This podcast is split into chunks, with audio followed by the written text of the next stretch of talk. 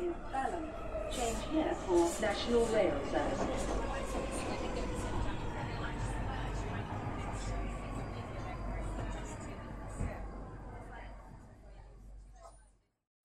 Bine te-am regăsit în stația Londra. Eu sunt Manuel Cheța de la manuelcheța.com și tu asculti podcastul Un român în Londra.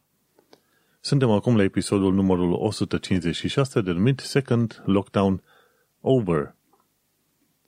În acest nou episod o să vorbim despre ieșirea din lockdown, care ieșire se întâmplă prea devreme, despre multele vizite de făcut prin Londra de Paște, despre cele 90 de zile până la finele perioadei de grație pentru aplicarea la setul status și despre traducerile sexiste de la Google Translate. Înainte de orice, trebuie să precizez faptul că podcastul de față este partea Think Digital Podcast Network. Mă găsești pe Podbean, pe iTunes, pe Spotify, pe radio.com și pe YouTube. Pe toate rețelele pe unde asculti podcastul ăsta, nu uita, te rog, să lași un comentariu, să dai un share, să dai o inimă, un review bun, dacă se poate, ca în felul acesta să ajungă la cât mai mulți oameni.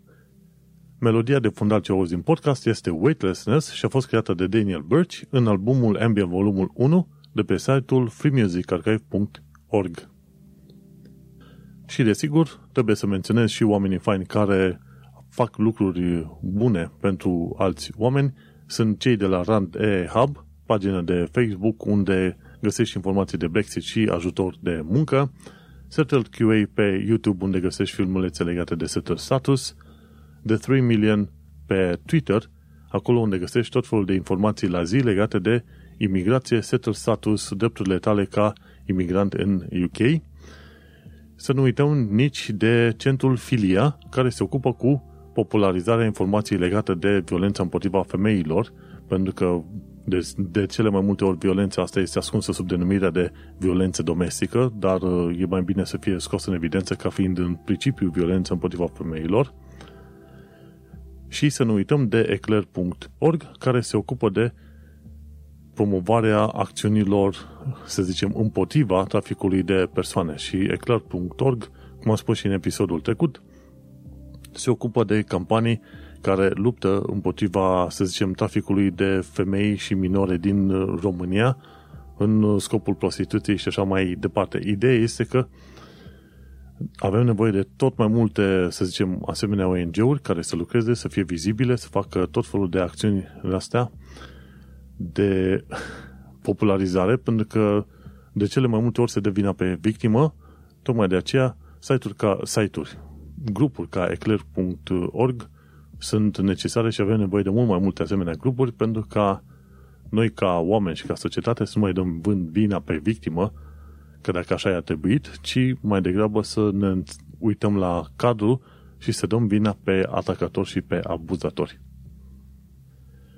Revenind la subiectul mândru de ziua de astăzi, Second Lockdown Over, se pare că până la urmă lockdown-ul nu ține până în noiembrie, până în noiembrie, pardon, până în iunie, ci uite că pe 30, pe 29 martie au dat drumul și atunci nu li se mai cere oamenilor să stea în casă, ci să stea local, stay local sau stai în zona în care ești tu. Efectiv, tu ai voie să te plimbi prin orașul în care ești sau prin uh, tot UK-ul. Efectiv, te poți plimba prin tot UK-ul.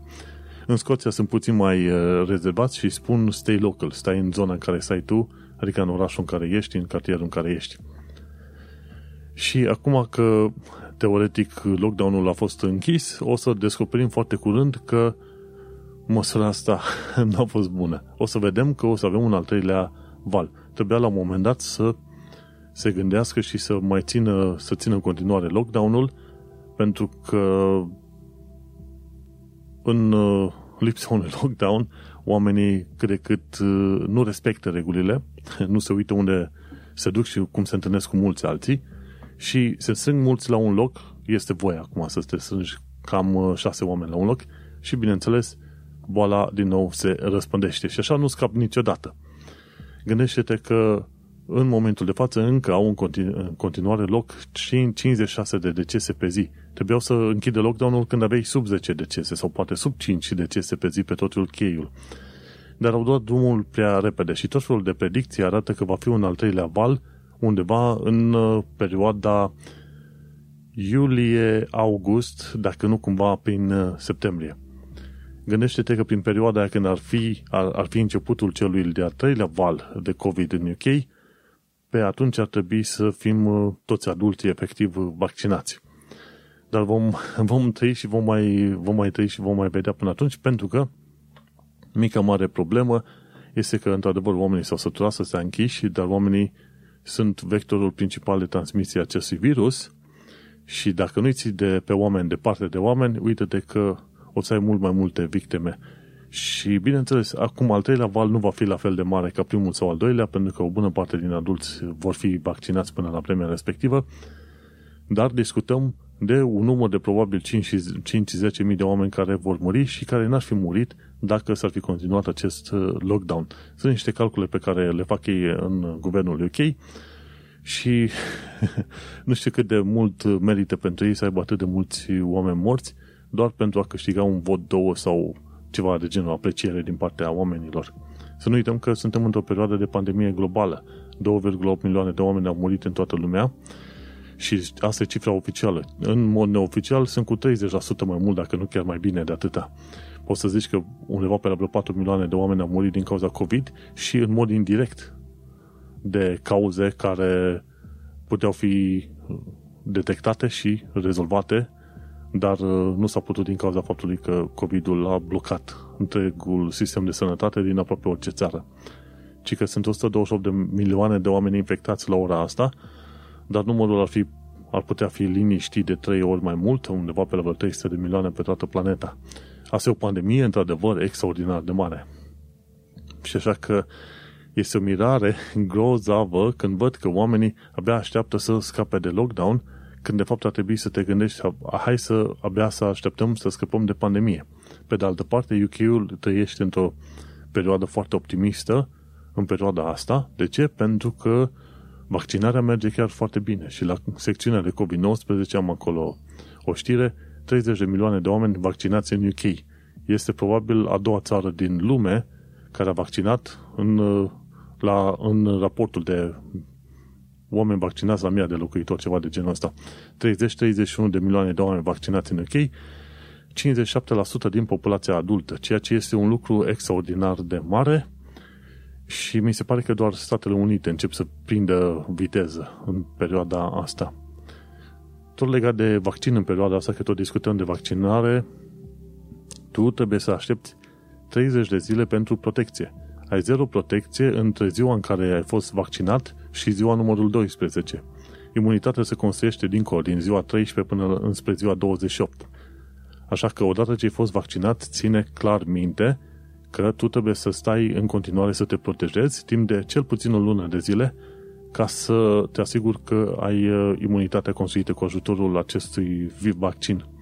Și chiar după ce ai fost vaccinat, sfatul general este să respecti distanțare, spălare pe mâini, ventilare, ventilarea locurilor pe unde ești și, bineînțeles, masca pe față, chiar dacă ai fost vaccinat. Interesantă chestie, în perioada de față se lucrează la câteva tipuri de medicamente care se pot uh, oferi sub formă de pilule, de pastile. Și discutăm de uh, pastile cu inhibitor de proteaze. Acum nu știu exact cum uh, vor reuși să facă acele pastile, dar în curând s-ar putea să avem și pastile care să combată coronavirusul, chiar dacă te-ai, te-ai îmbolnăvit. Sunt anumite pastile care vor fi luate în viitor în uh, scop preventiv și altele care pot fi luate chiar dacă te-ai infectat. Chiar dacă lockdown-ul ăsta a fost uh, ridicat prea repede, oarecum există oarece speranță că grupele cele mai, uh, risc, cele mai de risc, vulnerabile, ca să zic așa, 60 de ani plus, sunt cât de cât protejate. În momentul de față s-au ajuns la vaccinarea a probabil 3 milioane de oameni cu al doilea, cu a doua tură de vaccin. 30, 31 de milioane de oameni vaccinați cu prima doză, iar alți 3 milioane vaccinați cu a doua doză, ceea ce este un lucru foarte bun. UK a luat o decizie foarte bună în a vaccina oamenii prima oară cu prima doză și după aia cu a doua doză când se termină, când au reușit să acopere o, pop- o pătură cât mai largă din uh, populație. Asta a fost o decizie bună. Foarte mulți oameni au considerat-o ca fiind controversată, dar dacă stai să te uiți la istoria vaccinului antigripal, vei înțelege că vaccinul antigripal are o eficiență de vreo 60% și e o singură doză și cu aia ești mulțumit. De ani, ani și ani, poate zeci de ani de zile, toată lumea era mulțumită cu vaccinul antigripal, pe nimeni nu interesa să aibă eficiență de aia de 90%. Dacă vaccinul antigripal are 60% și este perfect uh, bun, utilizabil pentru populația largă, de ce nu s-ar întâmpla și cu AstraZeneca sau oricare altă variantă, care chiar dacă îți cere să dai în două doze, poți să dai prima doză ca să salvezi cât de cât oamenii și pe aia vii cu a doua doză cât mai de curând. Așa că decizia a fost uh, foarte bine gândită. După ce că guvernul UK a început într-un mod dezastros în 2020, în 2021 a continuat chiar foarte bine. Și se pare că până la urmă i-a, i-a, i-a dus cumva capul și au, au Boris Johnson a preferat să asculte cumva de sfaturile uh, științifice, că nu au oameni proști acolo. Numai că depinde și de factorii politici să asculte de acele sfaturi științifice. Mergem mai departe. Un alt lucru foarte bun, iarăși din UK, este faptul că în curând va fi obligatoriu ca personalul azilurilor să fie vaccinat. Nu te vaccinezi, nu vă poți lucra cu persoane vârstnice. O idee foarte bună și sper să se implementeze în tot felul de locuri unde lucrezi cu oamenii. Și încă o chestie interesantă tot la secțiunea asta de COVID, pașapoarte de vaccinare. Ăștia de la Vox au făcut o analiză în ultima perioadă, de fapt, pardon, nu, Vox e The Economist, și au publicat și un uh, filmuleț scurt de vreo câte 10 minute, în care explică rolul pașapoartelor de vaccinare și au spus clar, măi, sunt utile, dar pentru utilizare limitată în timp și spațiu. Adică ai nevoie de un pașaport din asta de vaccinare doar timp de un an de zile, până când se calmează treaba. Sau doar pe o anumită zonă. Ca atunci când vrei să te duci în Africa, în anumite zone, tu trebuie să ai medicamente și vaccinuri făcute anti-malarie, dengue, febre galbenă și alte chestii din astea. Și cam atât. Nu să ai pașaport de vaccinare pentru absolut orice vrei, orice cum faci. Să zicem că pandemia e încheiată, să zicem, într-unul, doi ani de zile, să nu fii nevoit să umbli cu pașaportul ăsta de vaccinare și în 10 ani de acum încolo. Deci, cum au zis și oamenii, bune, dar uh, pentru o utilizare limitată în timp și spațiu. Revenind la subiectul ăsta al pandemiei mondiale, am uitat să te întreb cum ai petrecut de COVID. Cred că e un fel de urare pe care o am săptămână de săptămână. Important este să petreci în niciun fel, să stai departe de oameni, să ventilezi, să te speli pe mâini, să te ferești de oricine și orice, ca să fii sănătos. Ideea este că cred că în perioada asta sunt foarte bune plimbările prin pădure departe de oameni. Nu restaurante, nu discoteci, nu baruri, nu, nu, nu, plimbări prin pădure, departe. e vremea ca oamenii să devină sihastri. Și așa că urarea generală este să nu te îmbolnăvești. Acum, frica cea mai mare pe care o are, au, au oamenii și în UK și guvernele și tot ce vrei tu, este să nu apară o variantă mult mai periculoasă. Și că tendințele generale sunt ca acest coronavirus să creeze tulpini noi care măresc rata de, infecțio- de infecționalitate, dar uh, nu măresc, uh, nu mărește, să zicem, rata de deces. Și asta e o chestie, să zicem, relativ îmbucurătoare. Dar din punct de vedere statistic, dacă mai mulți oameni se infectează, bineînțeles că și mai mulți oameni vor ajunge să moară, pur și simplu din cauza legilor naturii și a statisticii. Așa că, în principiu, cum poți ferește-te de oameni și nu uita că trăim în niște perioade din astea foarte ciudate, într-o, într-un moment istoric care probabil va fi ținut minte de acum încolo, ce știu, un secol, două secole, ceva de genul ăsta, atâta timp cât va exista istorie, timp de sute sau poate mii de ani de zile se va ține minte, ok, a existat o pandemie numită COVID-19. Și continuăm, uite că episodul de față este înregistrat în data de 30 martie 2021. Și asta ce înseamnă? Pe vineri, hai să deschidem calendarul, pe vineri 2 aprilie și pe luni 5 aprilie în UK sunt uh, zile libere bank holidays, așa se numesc, pentru că are loc Paștele. Am înțeles că e Paștele catolic, ceva de genul ăsta. Așa că avem un weekend extins în perioada asta și asta ce înseamnă, mai ales că este lockdown-ul s-a terminat, asta înseamnă că putem să vizităm multe locuri pe care le-am dorit să le vizităm. Tocmai de aceea, al doilea subiect al zilei este multe vizite de făcut prin Londra de Paște. Și noi am preferat să mergem prin zone gen Kew Gardens sau dacă nu Kingston upon Thames, ceva de genul ăsta, să mai vedem cum arată Tamisa curată. Pentru cine locuiește în Londra știe foarte bine că undeva de mai jos de, ce știu, London Eye, nu, chiar mai, ceva mai sus de London Eye, deja Tamisa începe să arate tulbure, poluată, urâtă, ce vrei tu. Dar dacă te duci prin zona Richmond, Kingston, în zonele alea, deja Tamisa este curată și ai curajul să pui piciorul în uh, apă. și așa că ne, am, am preferat să ne plimbăm puțin prin zonele respective, ceva mai mulți copaci, aer curat, natură, lume mai calmă, nu este așa de mult de aglomerație, așa că dacă vrei să vizitezi locuri foarte faine, ca idee îți propun să mergi prin zone gen Richmond, Kew Gardens și Kingston upon Thames sau dacă vrei ceva mai aproape de centrul Londrei, nu uita să te duci pe undeva prin uh, Hyde Park, este destul de măricel, Richmond Park, dacă tot vrei, este și la mare, dacă nu, poți să te duci prin zone chiar și prin Wimbledon Village, da, e chiar locul ăla unde se joacă ăștia cu tenisul. Și pe unde fac uh, campionatele de tenis. Așa? Și mai sunt, bineînțeles, orice alt parc în care te putea gândi să te duci, cum este, de exemplu, Greenwich Park, și el este foarte fain de vizitat, are și un garden, un flower garden, în partea de sud, dacă să mă gândesc, în partea de sud-vest a parcului, acolo găsești un flower garden foarte simpatic. O chestie foarte interesantă, de când lucrez în de când lucrez și locuiesc aici în încheie, am început să mă învăț mai bine cu direcțiile nord, sud, est, vest. Ca să zic, ok, unde stai tu, eu stau la sud-vest, sau la sud-est și așa mai departe.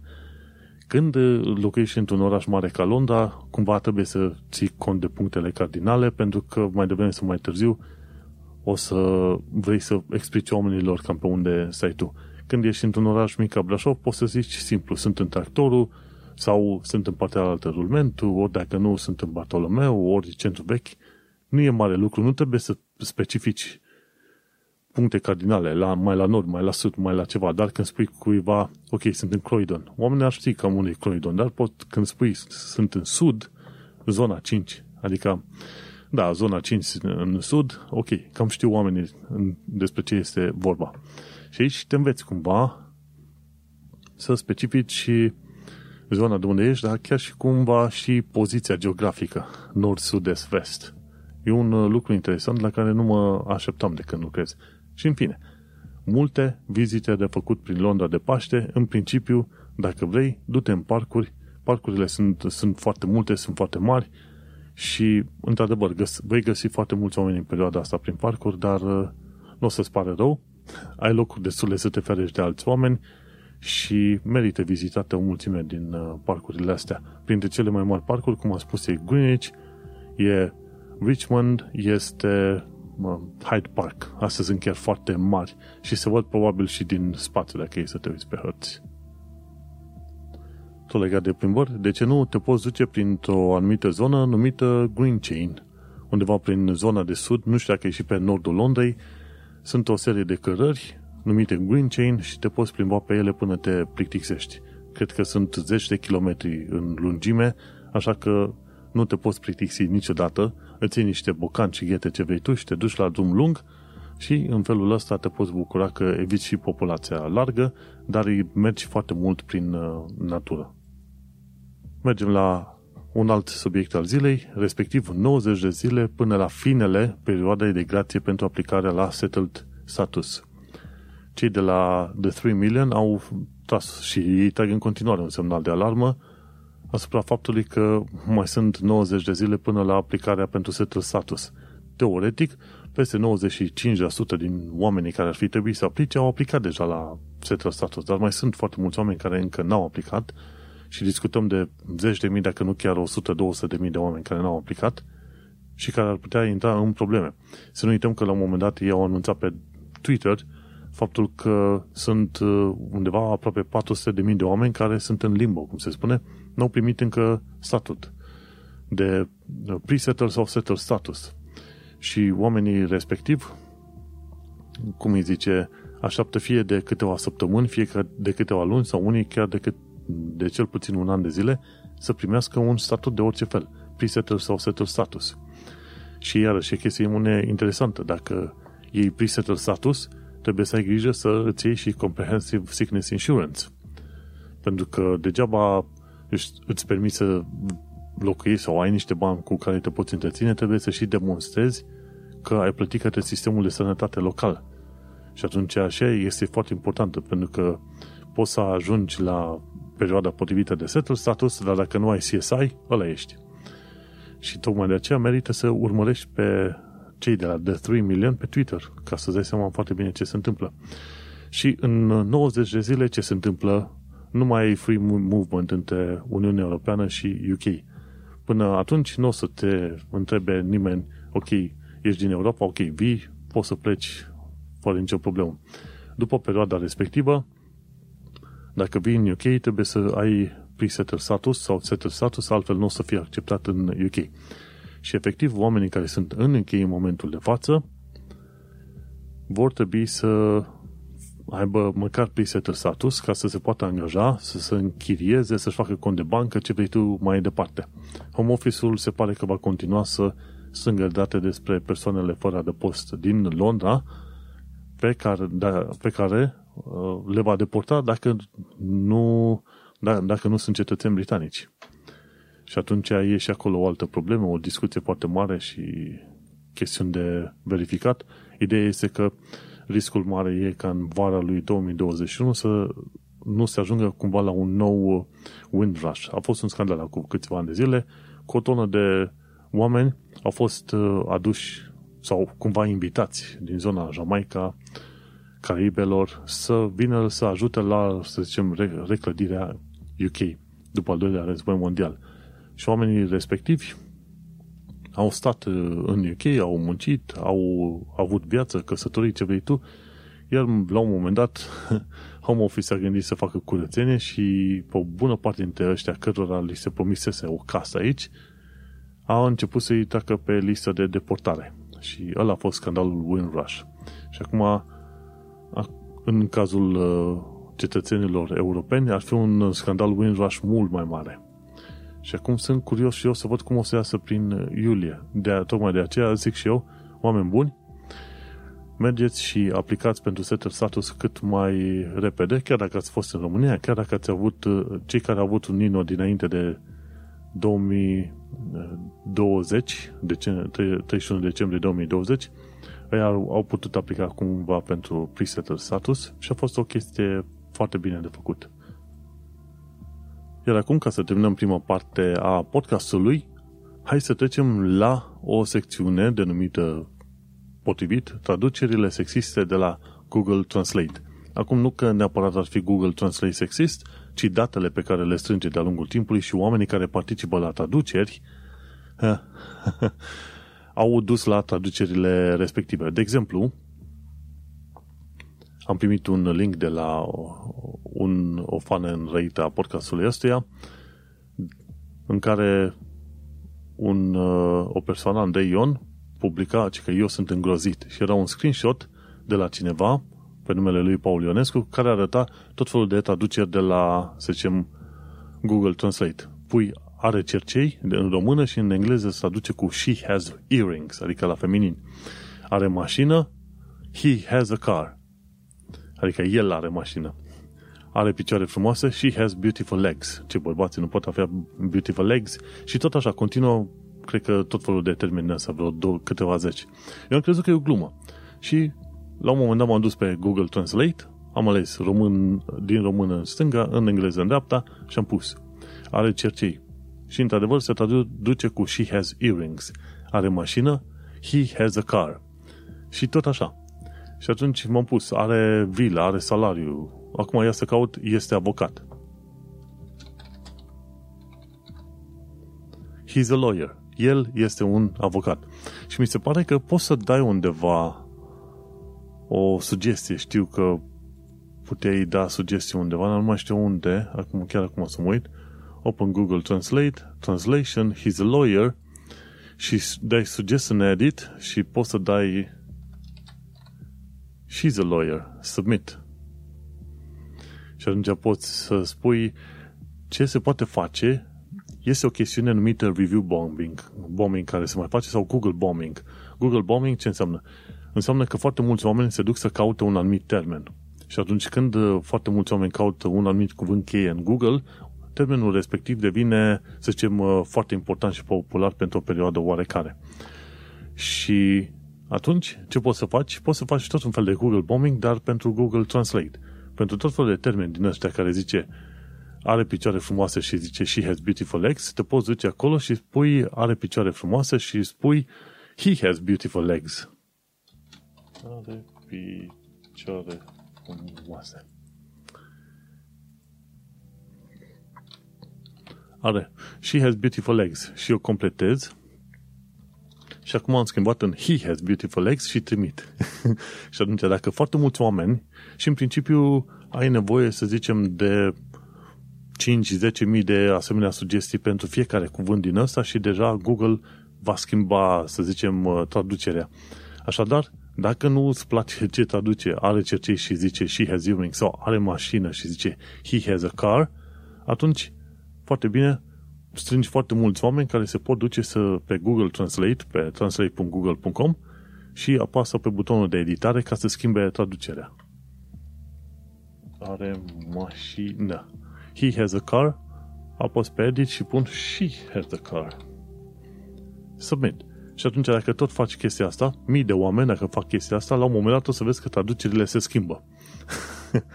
și în felul ăsta faci, transformi Google-ul într-un tool mai puțin sexist.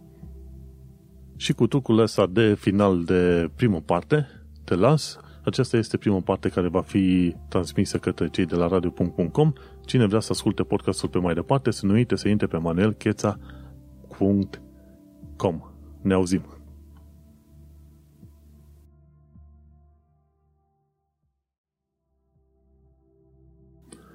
Și uite că eu, ca un bun cetățean, să zicem, uh, civic, cu simț civic, am lăsat un comentariu la statusul respectiv de Facebook, unde arăta acel screenshot cu traducerile și am cerut oamenilor să facă un Google Translate bombing. Acum vedem dacă se întâmplă sau nu, dar cel puțin să știi că există posibilitatea asta.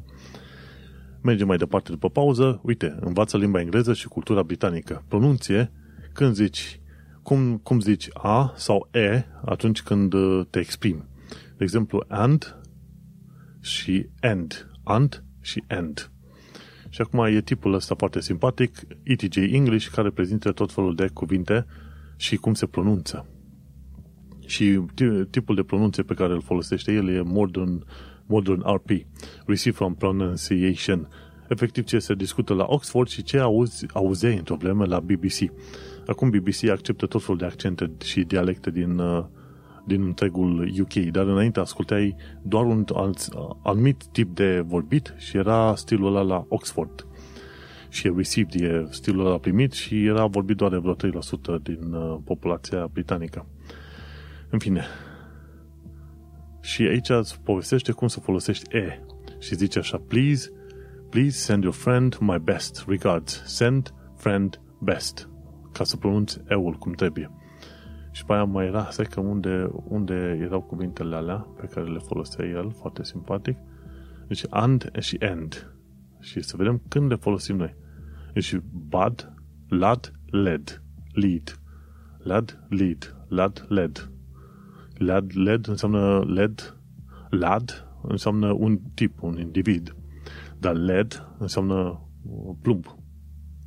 Hai să ne uităm ce alte variante. Are vreo câteva pe acolo în care îți explică, nu foarte multe, dar important este să vezi care sunt diferențele. And și end. And înseamnă a, and, înseamnă și, end înseamnă că termini, știi?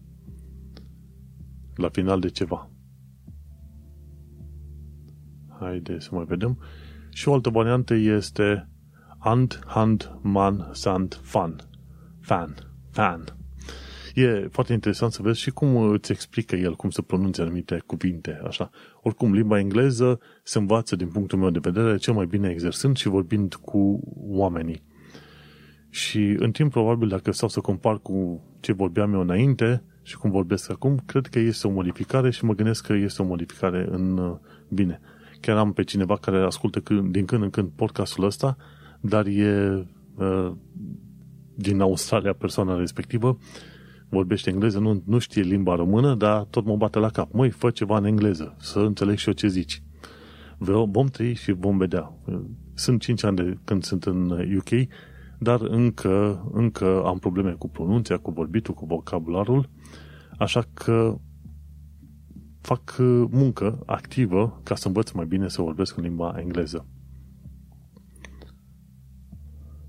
Mergem mai departe, ci că sfaturi practice, ci că unde raportezi un abuz domestic. Și când stai să te uiți pe pagina celor de la Metropolitan Police, nu ai un telefon unde să poți suna, ci că poți suna la 101, dar la ai un telefon general care nu face, nu raportează pentru tine. Și poți să suni 999 când ești în urgență, dar în rest, ci că trebuie să bagi codul tău și atunci îți zice care e cea mai uh, apropiată secție de poliție unde să te poți duce să raportezi. Dar se pare că nu poți să raportezi direct online, ceea ce este o prostie foarte mare. Era, era foarte bine dacă exista un formular undeva. Probabil cei de la Crime Stoppers ar putea avea o chestiune, un formular online unde poți să raportezi violență domestică, chiar dacă e în familia ta sau nu. Crime Stoppers. Ia să vedem. Anonymous Online Form, bla bla bla, please select ce vrei să zici, domestic abuse, uite, vezi, la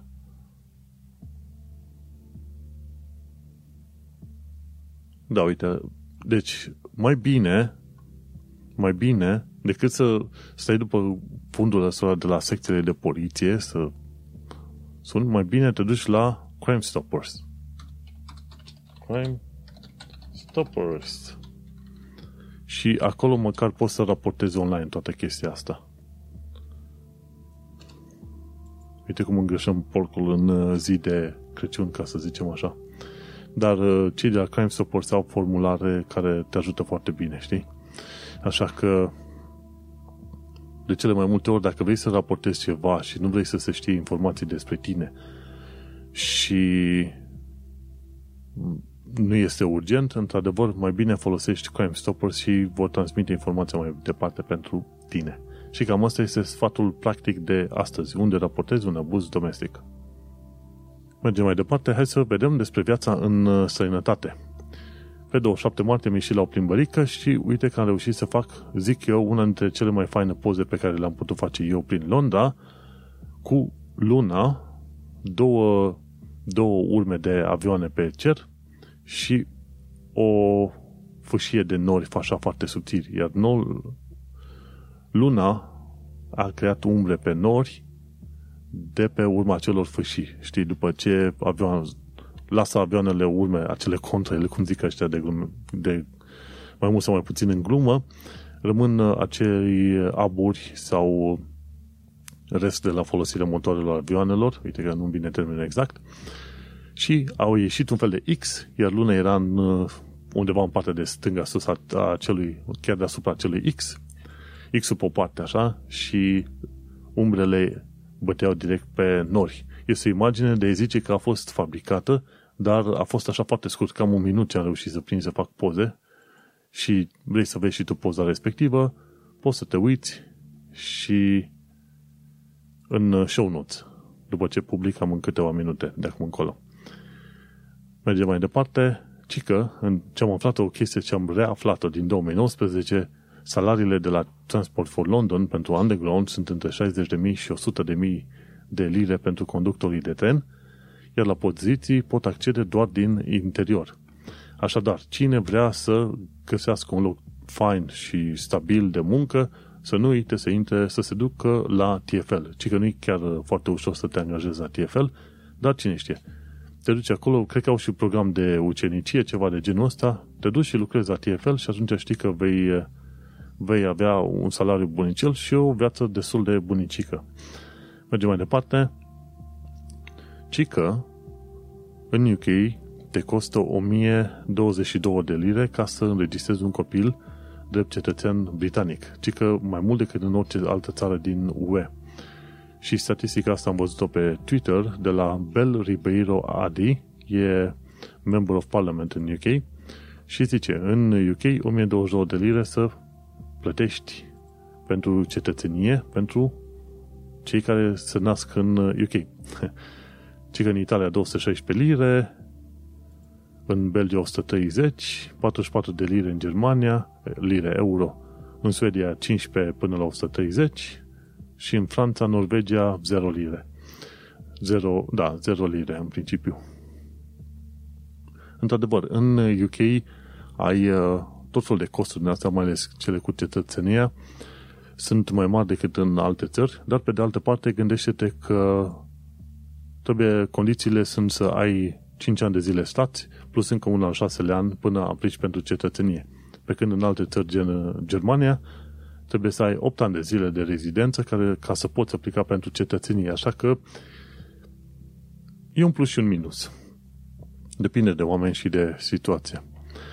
Și mergem mai departe la viața în sănătate, ci că 10 lucruri pe care le poți face în mod gratuit în New York. Adică să te plimbi în parc, la parcuri, să te duci la Statuia Libertății, să mergi la monumentul turnurilor gemene și așa mai departe. Eu îi urmăresc pe oamenii ăștia la român la New York de foarte, nu neapărat de foarte mult timp, dar de suficient de mult timp și dacă vrei să înveți despre viața din America și din New York, de ce nu urmărește pe român la New York, du-te, dă un like, share și subscribe, pentru că merită, îi fac vreo două, trei filme pe săptămână și îți dau un milion de detalii despre viața de acolo. Și cred că este foarte important să vezi viața dintr-un anumit loc, cu bune și cu rele, cu informațiile care sunt, ca în felul ăsta să distrugi miturile care există în jurul vieții din uh, străinătate. Și printre alte lucruri pe care le poți face gratuit este să mergi la teatru, mi se pare, ce mai era, să vezi un cinema gratuit, dar sunt anumite condiții foarte restrictive ca să-ți dai seama, ai un termen de o lună, de o lună, pardon, de o oră în anumite zile ca să-ți iei repede un bilet la gratuit. Dar se poate.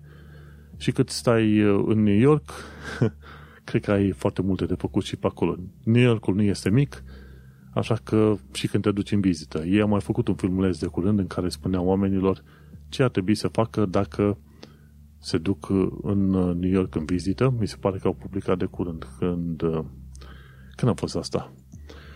Acum 5 zile, 6 zile, ceva de genul ăsta. Ok, ce trebuie să faci? Ce trebuie să știi înainte să vii la New York? Chiar acum o săptămână. Nu. Așa că nu uita, rămân la New York să te duci să le dai subscribe și share. Și uite cum dacă nu te plictisi până acum de ceea ce aveam eu de povestit, hai că mai povestim în continuare legat de actualitatea britanică și londoneză. Cred că ar trebui să mai tai din linkuri ca să reușesc să aduc mai multe păreri și comentarii personale, nu? Ceva de genul ăsta. Uh, ci că Santander închide alte 111 birouri de bancă, sedii de bancă, ceva de genul ăsta. Uh, nu ar fi singurii care închid, ci că în UK mai bine de o mie de birouri de sedii de bancă au fost închise de către toate băncile, de la Barclays, NatWest, Santander, orice vrei tu, toată lumea închide birouri de bancă pentru că o bună mult parte din oameni își fac treburile online. Și atunci, de ce să mai trebuiască să plătești birouri când nu ai nevoie, când majoritatea lucrurilor se fac online? Oricum, închiderile astea trebuie să se facă cu aprobarea Financial Conduct uh, Active Authority, FCA, pentru că trebuie să ofere, să zicem, acces la un ATM, ce știu, în limita 2, 2 mile, acces la un birou de bancă în limita, iarăși așa, 2-5 mile, ceva de genul ăsta. Deci, băncile care activează trebuie să aibă totuși în mod obligatoriu sedii pe o anumită rază. Nu pot să închide absolut uh, totul. Dar nu este un trend nou, este un trend destul de vechi, de câțiva ani de zile, mai ales că în UK este la modă și este la putere plata cu cardul. Așa că e un semnal, să zicem, bun pe de o parte. Mergem mai departe. Fraudele cu transfer de bani au crescut la 470, 479 de milioane în UK în 2020. Și adevărul e că foarte mulți oameni sunt păcăliți. Primesc săptămânal vreo două, trei apeluri din alea automate, așa, de la numere gen 07490, bla bla bla. 07490 sunt numere de 3 UK, mi se pare. Și te anunță. Vă, anunț că, vă anunțăm că contul dumneavoastră HMRC a fost compromis. Când, când primești chestiunea alea, dai, trebuie să închizi automat, treci la blacklist și mergi mai departe. De obicei, când sunt probleme cu tot felul de conturi, ești contactat prin e-mail, ori primești scrisoare acasă, ceva de genul ăsta. Nu te sună cineva să spună, ok, dăm pinul, dăm sort code, dăm alte chestii ca să mă asigur că contul tău n-a fost compromis. Nu. Întotdeauna când sunt chestiuni legate de date de pinuri, coduri, sort code, uh, bani, întotdeauna trebuie să fie extrem de suspe- sus, suspicios. Mergem mai departe. În Londra, în 2020, au avut loc 15.000 de furturi de catalizatoare de mașini. Și 300 de polițiști, chiar de curând, acum o săptămână, două, au dezbinat o bandă care se ocupa de furturi în, uh, chiar, chiar și în timpul zilei. N-aveau, deci în 2020 și numai în 2020 și acum în 2021, ăștia veneau cu tupeu, opreau lângă mașină, ridicau mașina ziua în amiază mare și rupeau uh, ordinea, cum îi zice, catalizatoarele. Nesimțire extraordinară, chiar în ziua mare. Și nu te gândi că vinovații de asemenea chestiuni ar fi, să zicem, uh, român, bulgari, albanezi, ce vrei tu. Nu, tot britanicii fac cele, cele mai multe infracțiuni. De fapt, s-a constatat că 90 și ceva la sută din infracțiunile din UK sunt făcute de către britanici. Străinii au, sunt în minoritate când e vorba de infracțiuni sau ceva. Mergem mai departe. Pandemia, ci că a omorât vreo 30.000 de magazine din toată, tot, tot UK-ul, tot felul de magazine, de la retail, de la fast food, de, de la, ce știu, deci pe mai departe de retail înseamnă și papuci și alte chestii. 30.000 de asemenea magazine au fost omorâte de către pandemie. Și nu e mirare mare, par a fi foarte multe, dar gândește de când te întinzi pe tot UK-ul, mai mult sau mai puțin. Ideea este că numai în Londra găsești, mi se pare, 6500 de puburi și 3500 de restaurante și vreo 20.000 de fast food-uri diferite. Așa că numai Londra are zeci și zeci de mii de uh, localuri. Așa că s-au pierdut 30.000 de magazine, dar bineînțeles că toată lumea abia așteaptă să treacă pandemia, cel puțin în UK, și să înceapă acei roaring twenties care zice toată lumea. Mergem mai departe. Imagini dintr-un bloc de locuințe sociale din Croydon arată cât de rele sunt condițiile în blocurile sociale din UK. Și asta e o chestie foarte bine cunoscută. Ideea este că oamenii care ajung să aibă nevoie de locuințe sociale sunt oameni care chiar, chiar sunt la capătul puterii, au probleme și așa mai departe.